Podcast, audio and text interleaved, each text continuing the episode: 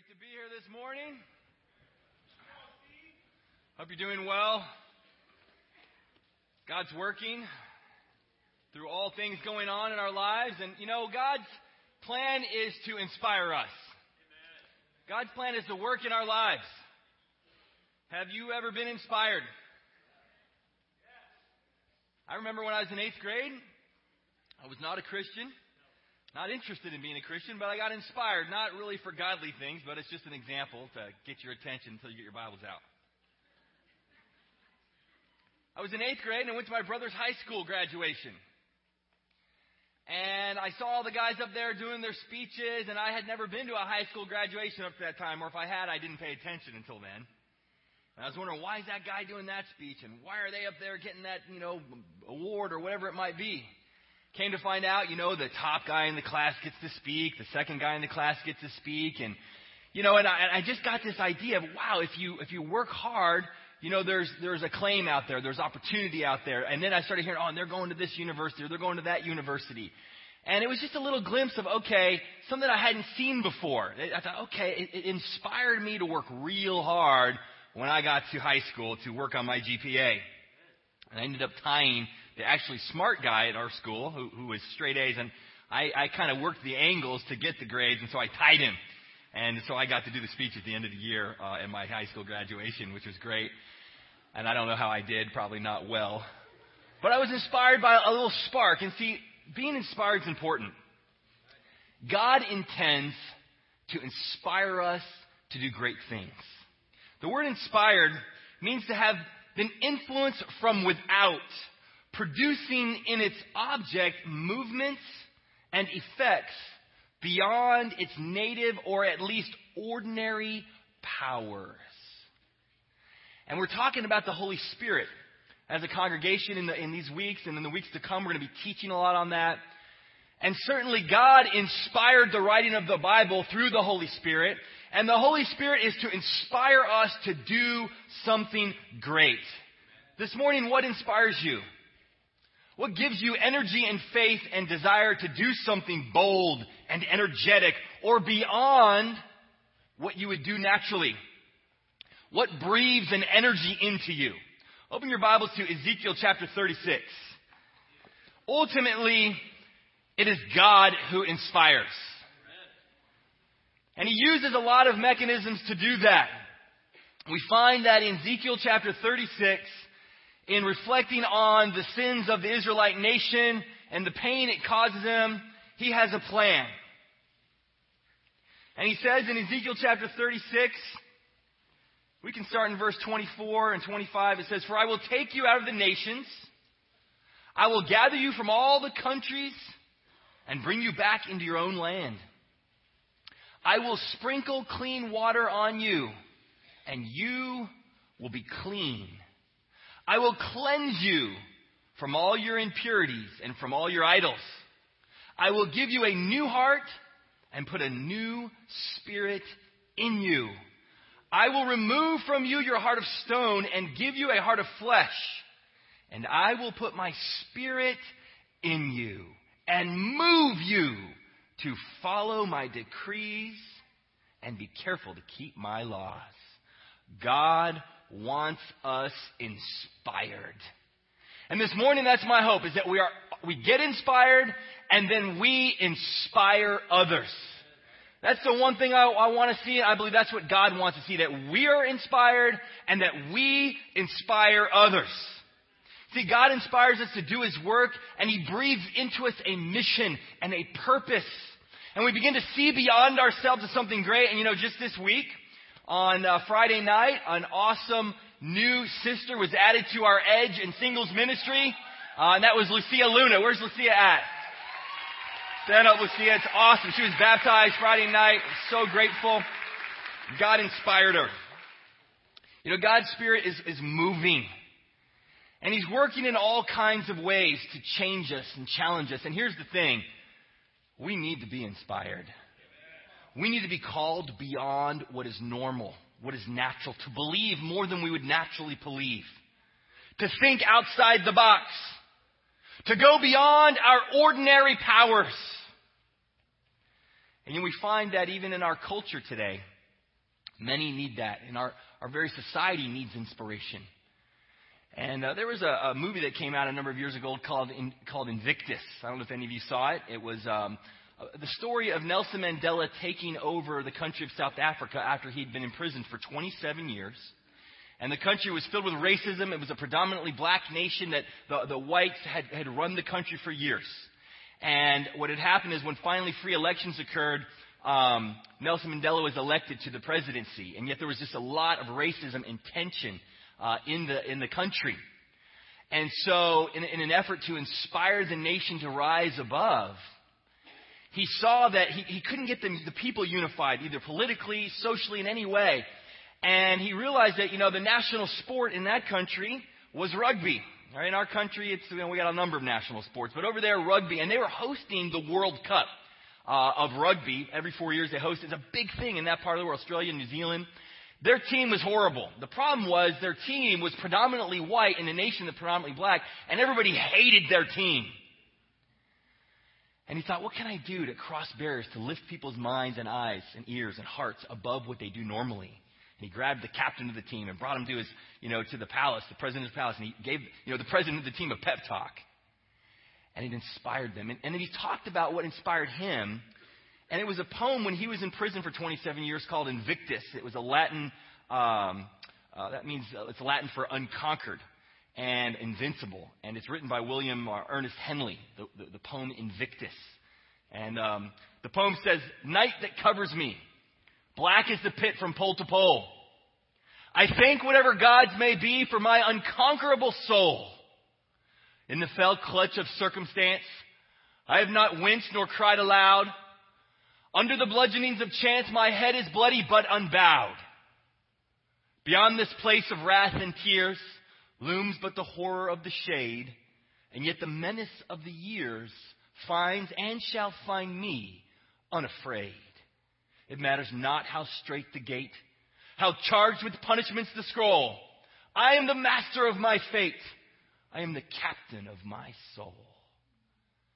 And Nelson Mandela would recite that in his prison cell. 27 years, wanting to die, and yet just those words not Christian words, really, but words of a poem inspired him to say, I, I can do it. And he was lifted. And I want, I want to show you a little clip here from the movie Invictus, a little something different in church today, just to give us a, a little taste of inspiration and what it did for that country. And then we're going to do today, we're going to do part one. I'm going to do a three part, and when I'm preaching, I know uh, uh, every couple of weeks I'm preaching a three part series on inspired. Today is going to be inspired by words. But I want us to get inspired a little bit about what inspired that country. And that was, uh, of, of, course, uh, the movie here. We're going to watch a little clip from it, uh, a couple piece together clips from Invictus. So let's play that.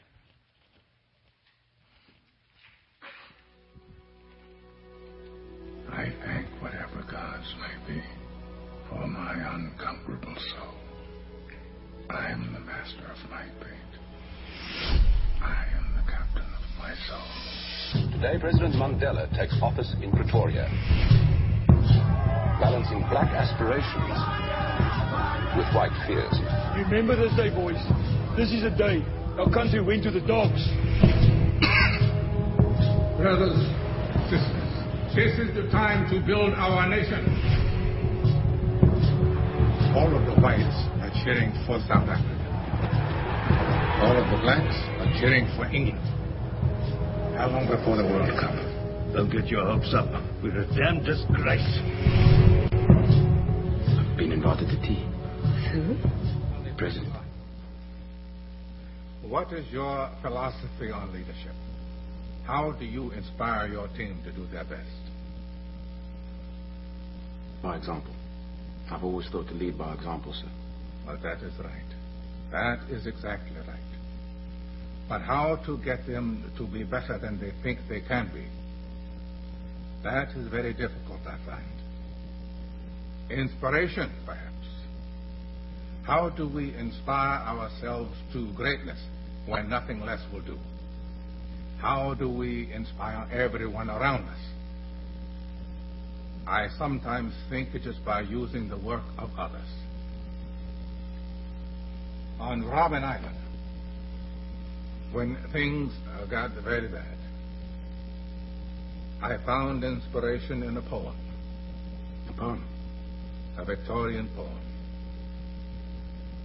Just words, but they helped me to stand when all I wanted to do was to lie down. But you didn't come all this way to hear an old man talk about things that make no sense. No, no, please, Mr. President. It makes complete sense to me. On the day of a big match, say a test, in the bus on the way to the stadium, nobody talks. Ah, yes. They're all preparing. Right. But when I think we're ready, I have the bus driver put on a song. Something I've chosen, one we all know. And we listen to the words together. It helps. I remember when I was invited to the 1992 Olympics in Barcelona. Everybody in the stadium greeted me with a song. At the time, the future, our future, seemed very bleak.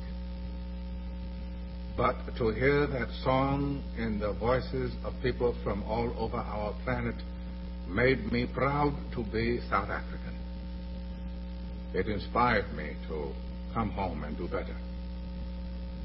It allowed me to expect more of myself. May I ask, what was the song, sir? Well, it was Nkosi Sikelel' iAfrika. A very inspiring song. We need inspiration, Francois. Because in order to build our nation, we must all exceed our own expectations. What did he want? I think he wants us to win the World Cup.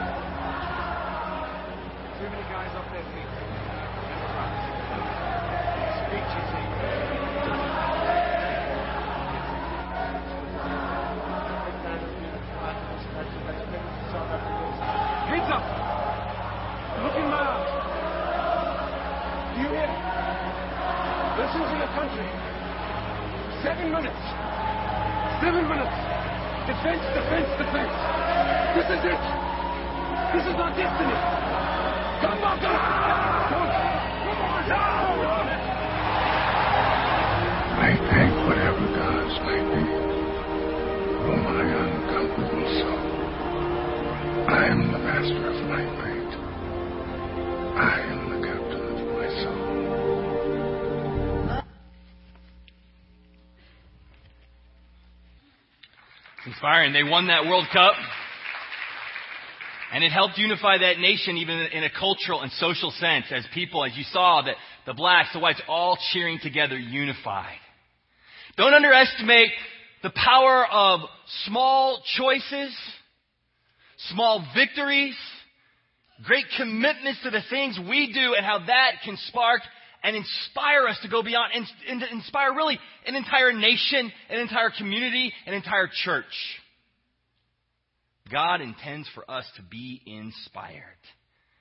And certainly, we're going to talk today about inspired by words, but I want you to understand God is also going to use needs to inspire us. Certainly, with the accident of Chris, that he's uh, going through this, this has created a rally on our college campuses where people, people are seeing their need for God, their need to see about eternity. We're going to talk about that uh, in one of my next sermons. And then as well, deeds inspire, and we know that. Great deeds of sacrifice, certainly the cross, the ultimate act of sacrifice inspires us. But today, I want to talk about how words inspire.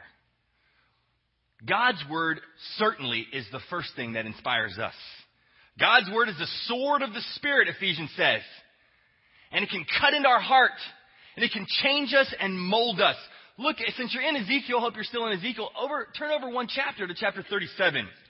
I want to begin reading there that we're inspired by words, words of truth. Words of truth inspire and spark inspiration. Look in verse 1 of Ezekiel chapter 37. It says, The hand of the Lord was upon me, and he brought me out by the Spirit of the Lord, and set me in the middle of a valley. It was full of bones. He led me back and forth among them, and I saw a great many bones on the floor of the valley, bones that were very dry. He asked me, Son of man, can these bones live? I said, O sovereign Lord, you alone know. Then he said to me, Prophesy to these bones, and say to them, Dry bones, hear the word of the Lord. This is what the sovereign Lord says to these bones. I will make breath enter you, and you will come to life. I will attach tendons to you and make flesh come upon you and cover you with skin. I will put breath in you, and you will come to life. Then you will know that I am the Lord. So I prophesied as I was commanded. And as I was prophesying, there was a noise, a rattling sound, and the bones came together bone to bone. I looked, and tendons and flesh appeared on them, and skin covered them, but there was no breath in them. Then he said to me, Prophesy to the breath, prophesy, Son of Man, and say to it, This is what the sovereign Lord says. Come from the four winds, O breath, and breathe into these slain that they may live. So I prophesied as he commanded me, and breath entered them. They came to life and stood up on their feet, a vast army. God's word can bring any of us to life. God's word has a dynamic power. We see in the image here that Ezekiel has that his very speaking creates these dead, dry bones to come together. And it's a metaphor, certainly, for people coming alive spiritually. God's word can change us. You remember your, your, your, first time you really stuck your nose in the Bible and read with an open heart and open mind how that felt? I know in my life I was a dry, dead bone. So empty. Feeling empty. Feeling like, what is the answers? Confused about next week's problems. Filled with an arrogance and a, and a, and a sensuality and, a, and a, just a, an empty view of what life was about. Wanting power and money. And I, I was definitely a dry bone spiritually. And I remember being asked to study the Bible. And I, I thought it was, you know, I remember the first Bible discussion I went to, and it, was the most um, stimulating talk. I mean, just talking about real issues.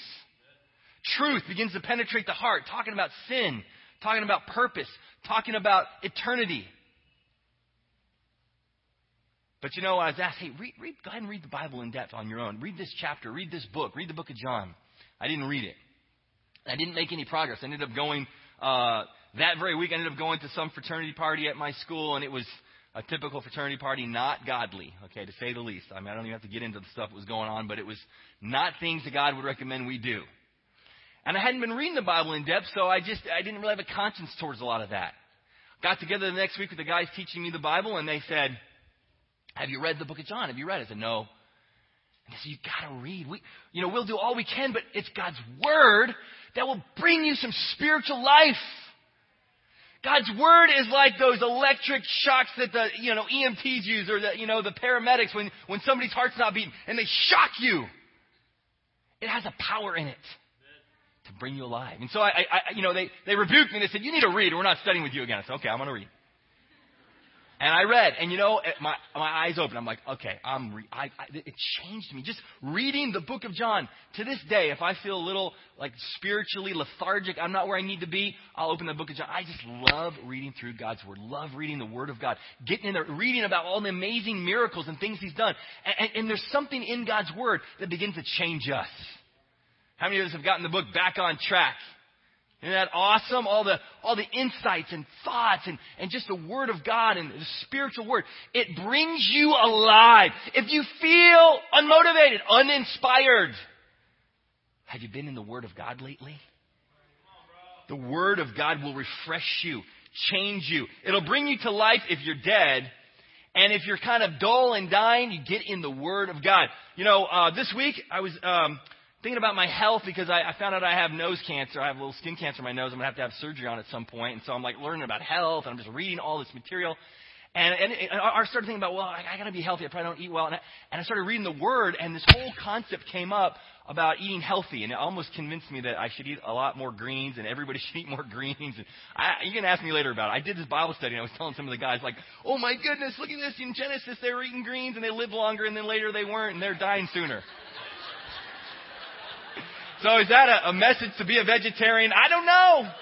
Have to discuss that. The Lord said you can eat all the animals of the earth, it's fine, but you're not going to live as long. you know? Now, Mike, he's 54. He didn't want to live. I sent him a text said, Mike, you know, you're halfway done. 108, baby, 108. He's like, oh man, I hope I'm five, six done. Just eat more greens. You're going to live a long time. Just something simple like that inspired me. I thought, I got to get more greens. I'm, I'm out with uh, Carrie on our date. I'm like, I got to eat something healthy. I want to have a healthy meal. God's word can change you in all kinds of ways. I want to eat healthy. I want to be spiritually healthy.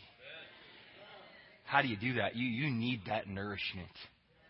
I hope you were able to get, if you can't get that book back on track, if you, or if you're out of money, uh, talk to, talk to Mike or Doug. They'll, they'll give you some money. They'll help you out. They want you to get that book. They're well off. They'll take care of you. God's Word inspires. Turn over with me to the book of John. Let me show you how God's Word and truth. Truth inspires, right? Truth lifts our hearts. It moves us. the truth of our testimony can change lives. Look in John chapter 4. We see there uh, the Samaritan woman. Look with me down to verse 29. All right, actually, let's look in verse uh, 39.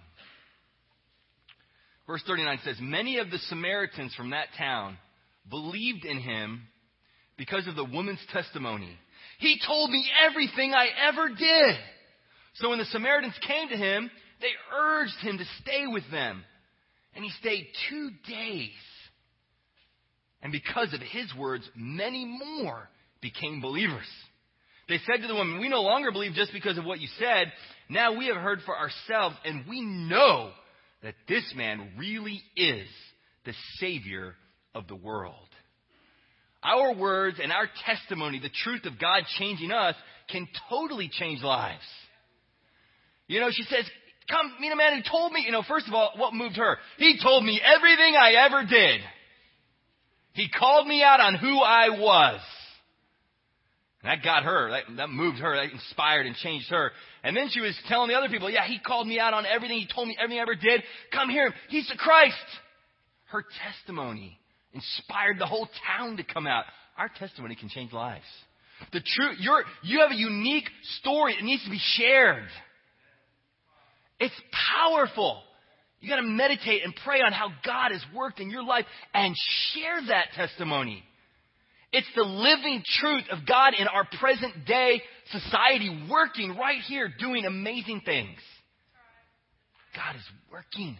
Share your story. You know, I remember last year, uh, one of our young brothers, uh, Ryan Lagerborg, he, um, he, I was talking about what inspired him to want to study the Bible and become a disciple. And he said, you know, I knew Big Nick, you know, who did our little uh, offering talk here. I, I knew Big Nick when I was in high school.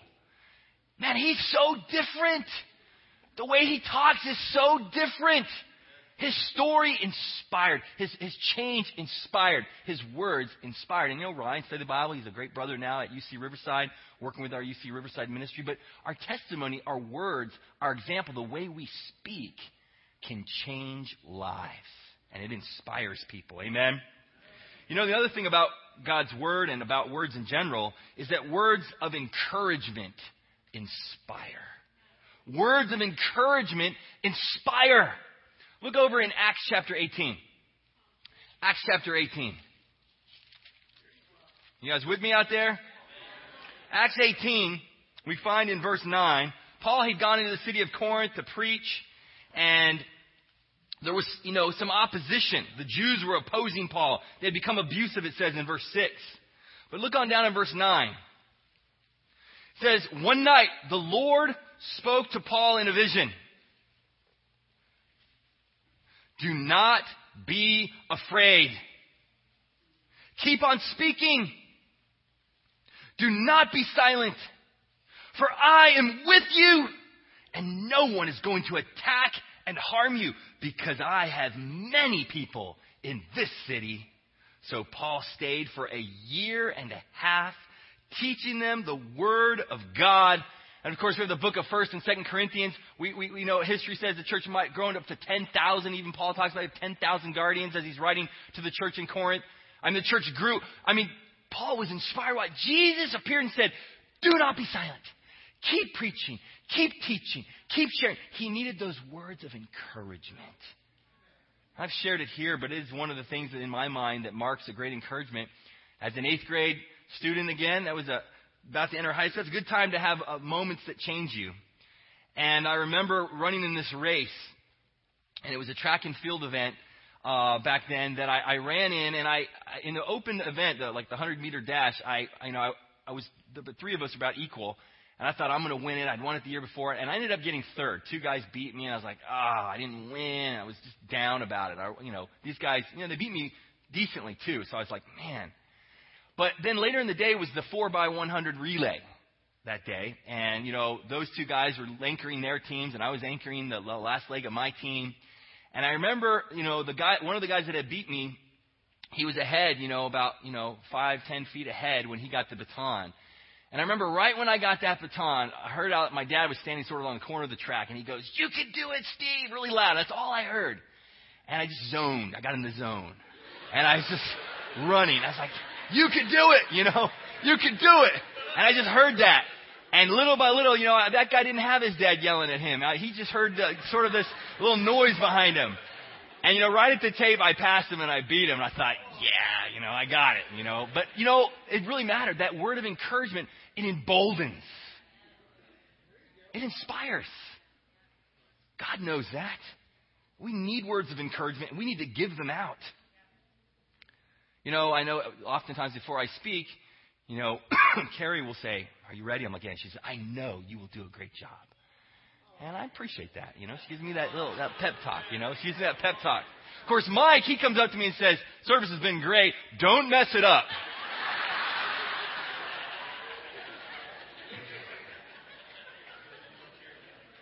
But I do want to say about Mike that Mike understands this principle. I, I know early on in, in our congregation here, there was a ton of discouragement five years ago, uh, six years ago when Mike came here. We weren't sure what was going to happen. We had had really a church split. It was very difficult. Our congregation had dwindled. It was tough. And I remember Mike and Libby coming in and just being faithful, saying, We're going to do it God's way. Hang in there. Things are going to rebuild. Things are going to work out. God's going to work. And, you know, that, those words of encouragement, so many of us go, yeah, that helped, you know. And the words of truth that Mike spoke, the words of truth. Hey, we're going to hang on what is true. Don't back off on what is true. And, you know, look at, look at us growing. Look at us having 700, 800 at church on Sundays. And we, we, many of us have been here years ago when we weren't, and it was difficult. Uh, you know, Mike, Mike certainly has been an inspiration with his words, just encouraging Carrie and I uh, that we could we could do more in the campus, we could oversee more. We were capable, and it kept us believing. And even recently, Carrie and I were asked to help oversee with the Stevensons uh, the LA church campuses, helping coordinate them, which we kind of were doing, but more officially, they've asked us to do that. And a lot of that, I realized, you know, Mike put that in us. He said, "You can do it." You know, we want to do. It. He said, but he always believed words of encouragement inspire, and we need to believe in each other. We need encouraging words. We got to keep believing, keep inspiring, keep telling people you can do more than you think. Certainly, we know God's words are filled with encouragements, right? I will never leave you nor forsake you. Be strong and courageous, he told Joshua. I will never leave you or forsake you. Jesus says, if you're out doing what I said, go and make disciples, baptize them, teaching them to obey, I will be with you forever. Need those words. He's here with us. As we're doing His work, He's here with us, inspiring and encouraging. Encouraging words inspire. Amen. Amen.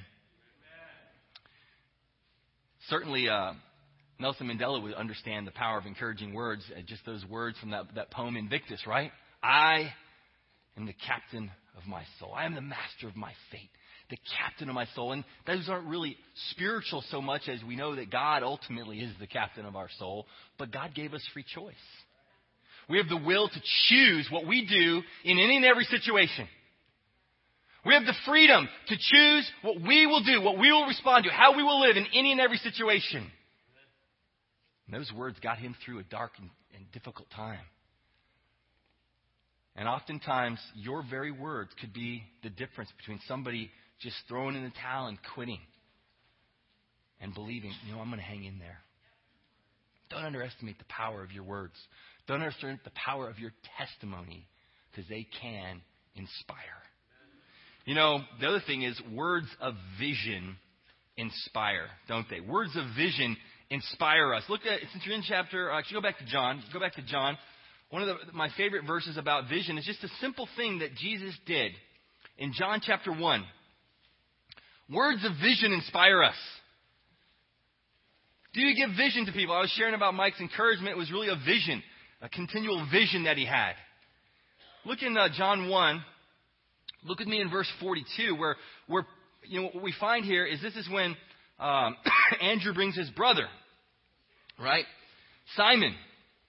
And we find there that he brings Simon over to him. And you can see in verse 41, the first thing Andrew did was to find his brother Simon and tell him, We have found the Messiah, that is the Christ. And he brought him to Jesus. Right? Verse 42, he brought him to Jesus. Jesus looked at him and said, You are Simon, son of John. You will be called Kepha or Cephas. Uh, you know, which one translated is Peter. I think in Aramaic they pronounce it Kepha. But, you know, what does it mean? The rock. Hey, your name is Simon, but you're going to be the rock. You know, even in our generation, we know that that's a cool nickname, right? People take that on. We have, you know, Dwayne The Rock Johnson, right, the actor. He took that one. You know, he's a, a buff guy. Was, you know, he's a, he's a movie star. He knows The Rock. That's that's a cool that's a cool nickname to have. You're going to be The Rock. Now, I will say that you know Jake's name is a pretty cool name, Jake Rock, right? I just I just like that name. My name's Jake Rock. You know.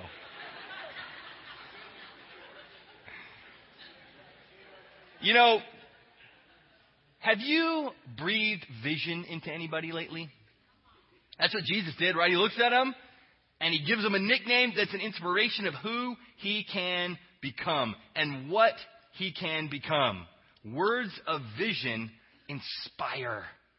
Words of vision can change the world. Do you have a vision for the people around you? You know, I have a vision for my, my, my kids. And I see how God made them, and I, I you know, I see these, these visions. I see God can use them in great ways. When I meet college students, I, that's why I, lo- I love working with the, the campus and the Edge ministry so much because I love, I love catching people in early stages in their life. Because they're not aware yet of all the things God has in store. I remember meeting a guy one time, he had like 39 body piercings. Yeah, not Doug. Dad was a, a motorcycle gang leader and just challenging circumstances he lived in. You know, but he became just an incredible family group leader in the campus, this loving guy, married this beautiful woman. Just God just changed him. You know, he took out most of his piercings, you know. And, you know, I don't mind piercings. 39 was a bit too many, I think. But, you know, a lot of times we see first impressions and we just buy into the first impression. That's not like God at all. God had words of vision and gives words of vision. If you look in the word scriptures, clearly you're going to see he has a vision for our life. Certainly, I have a vision for Chris Lee. I have had one, and I even talked about him last week when I was in Texas. Just that God has a vision for him. I don't know the plan. This is before I found out the accident. God has a vision. I don't know the outcome of this. I'm going to pray for miracles here. But I do know God wants to be glorified. And that He has a vision for each one of our individual lives. And God is working. At every stage of our life, He has a vision for you. I think about uh, the difficulties that uh, I've seen as a minister in our congregation and the challenges. You know, even the worst defeats are training for future victory. Do you have a vision when you see somebody who's been through some horrible struggles? I have a vision, you know, and I love our edge ministry. I love our, we have, uh, in our edge ministry, we're, we're, you know, it's getting a little bit older. You know, some of our edge singles are, we're not 22. You know, we got 32, 42, 52, 62, and on up. But I have a vision. You know, there's a lot of people in our, in our, in our culture been through divorce. Maybe they're in their 50s. They're not sure what's life got in store for me. They're like, if you're 54, Mike's thinking, oh, I'm, I'm happy to go. You know, well, he's done so much for God. I think the Lord is going to keep Mike a lot longer than he expects. 108, I think there's a chance. But I have a vision of, of our 50 something edge ministry. Maybe people have been through divorce and difficulty. having an outreach and a ministry to, to meet that need in our culture, which is so enormous. Marriage, do you have a vision that, that having a godly marriage is the antidote to the problems, so many of the problems in our culture? Maybe not every problem. You know, Jesus is the ultimate antidote. But let me tell you, having a healthy marriage stabilizes your family, stabilizes your children, stabilizes our community. We have so much to give. There's so many things God wants to use us for. We got to believe that. A vision. You know, I did another study. There's 19 to 20,000. I couldn't get the exact number, but between 19 and 20,000 universities in the world. There's one in every major city of the whole world. Often way more than one. Well, we want to evangelize the world. Jesus says, go and make disciples of all nations, right? I have a conviction, a way to do that. You don't even need anything else. Just to say, let's get a campus ministry and a church surrounding that campus ministry, just like we have here, which is awesome, in every campus on the planet. If we do that, guess what's going to happen? There'll be a church in every major city in the entire globe. And who's more open to God than 19, 20, 21, 22 year olds? What were the apostles? I mean, I love the campus. I love the marriage. I love the teens. I love all those ministries. But what a cool vision. And I hope we can all, that is part of our plan as a fellowship. This is a goal we've got. To get plant, campus ministries planted in the Middle East, to get them planted over the Southwest, get them planted in the Southeast, all over the world. It's a simple plan. Okay, is there a campus? Or Let's get a campus ministry there. Then we'll build a church around it, or the church will evolve out of it. Great inspiration. It's a vision. Do you have a vision? And do you give that vision? See, words of vision inspire. The last thing I want to say is words of conviction inspire. Words of conviction move us powerfully. You know, we'll hang on to them. They become a strength that enables us to stand when, when the winds are sweeping over top of us. You know, Jesus had deep conviction, we find, as he preached. And his conviction was so strong that it, that it amazed people. Look over in Matthew chapter 7, and we see there that people reflected on how powerfully Jesus preached. Matthew chapter 7, verse 28, we see at the end of his Sermon on the Mount, maybe the, the greatest sermon of all time, right? One of the greatest sermons, most famous, the greatest. Maybe some of his other sermons were equal, but certainly any of those were his were, were the greatest. But he says here in verse 28, when Jesus, or they say, when Jesus had finished saying these things, the crowds were amazed at his teaching because he taught as one who had authority, which we know he did, and not as their teachers of the law. You know, we read about how God's word comes to the Thessalonian uh, church with power, the Holy Spirit, and deep conviction. When you share do you share, Jesus is the way? Jesus really helped me. I think he's a good way to go. The, I think the Bible's true. That doesn't move people, does it? You're almost like, really? You sure about that? Words of conviction inspire. Are you certain of the foundational teachings that you agreed to, that you understood when you said Jesus is Lord and we're baptized like Lucia was just this Friday? Are you sure of those foundational convictions? There is only one way. Jesus is that way. The Word of God is the truth, the living truth, the eternal truth, the inerrant truth. Are you really sure? Are you really sure? of what you believe. I love this one Bible talk we do on the campus. A lot of the guys do it. Jake's been doing it. Big Nick's been doing it, but it's a great Bible talk because what they do is it's from Jeremiah. You could try it out. Married, you might like trying this. Edge Ministry, Jeremiah chapter 36. And it's about Jehoiakim, and he's the, the king of Israel, and he doesn't, you know, want to hear anything negative about his kingdom. And yet, the prophet Jeremiah is told, yeah, here's some bad stuff going to happen. He tells his assistant to write this stuff down and then tell him. And then he writes down, hey, yeah, you're going to be taken over by the Babylonians. Well, the king, you know, it's wintertime. He's sitting by his fire. He doesn't like that. So he grabs the, the scroll, which is the word, which is the Bible, and he cuts it. I don't like that. Throws it in the fire. Course, in the end, you know, God shows him you can't do that. It doesn't work out. It's not going to work out for you. Well, our Bible talk, what we do is we'll grab, we'll read that chapter, and then we'll have a, uh, we'll get like an old Bible we got from uh, wherever, you know, thrift store or some version we're not really using that's, you know, we're going to scare people here. And so what we do is we grab the Bible and we say, what are some of the most difficult passages to obey? How about ones on purity? Sexual purity. No sex before marriage. Total, absolute purity. Not even a hint of impurity. Yeah, those are tough. Let's just take this out of the Bible. And we rip it right out of the Bible in the Bible talk. What's another one? And they're like, what, you're ripping the Bible? and then we go to another one and we'll talk about, you know, total surrender to Jesus. Only those that give up everything are disciples of Jesus. You know, Luke chapter 14 or Luke 9 or all those, so many of the passages that say that. Giving up everything or you're not a disciple, not a Christian. Ah, we don't like that. Rip that out. And we whittle it down to where it's just the basic, most famous scripture. What do people like? Well, they like the one that says, just believe and you're going to heaven. Just, just say I believe and I'm going to heaven. The easy verse. So we go, so everybody likes John 3.16, which is an amazing, awesome promise and gift from God, but it's not the whole Bible. And so we'll take, we'll get that page, we'll pull it out and we'll throw the whole Bible and say, this is all, is this, is this your Christianity? And then we'll challenge people, let's study the whole Bible. Words of conviction inspire people. We need inspiration. We've got to go beyond what we normally think we can do. There are needs. We're going to talk about those next time. Great needs. We need inspiration from God and the Holy Spirit, right? The Holy Spirit, He's the one that breathes these things into us. He uses words. Let's be inspired and let's inspire others. Amen.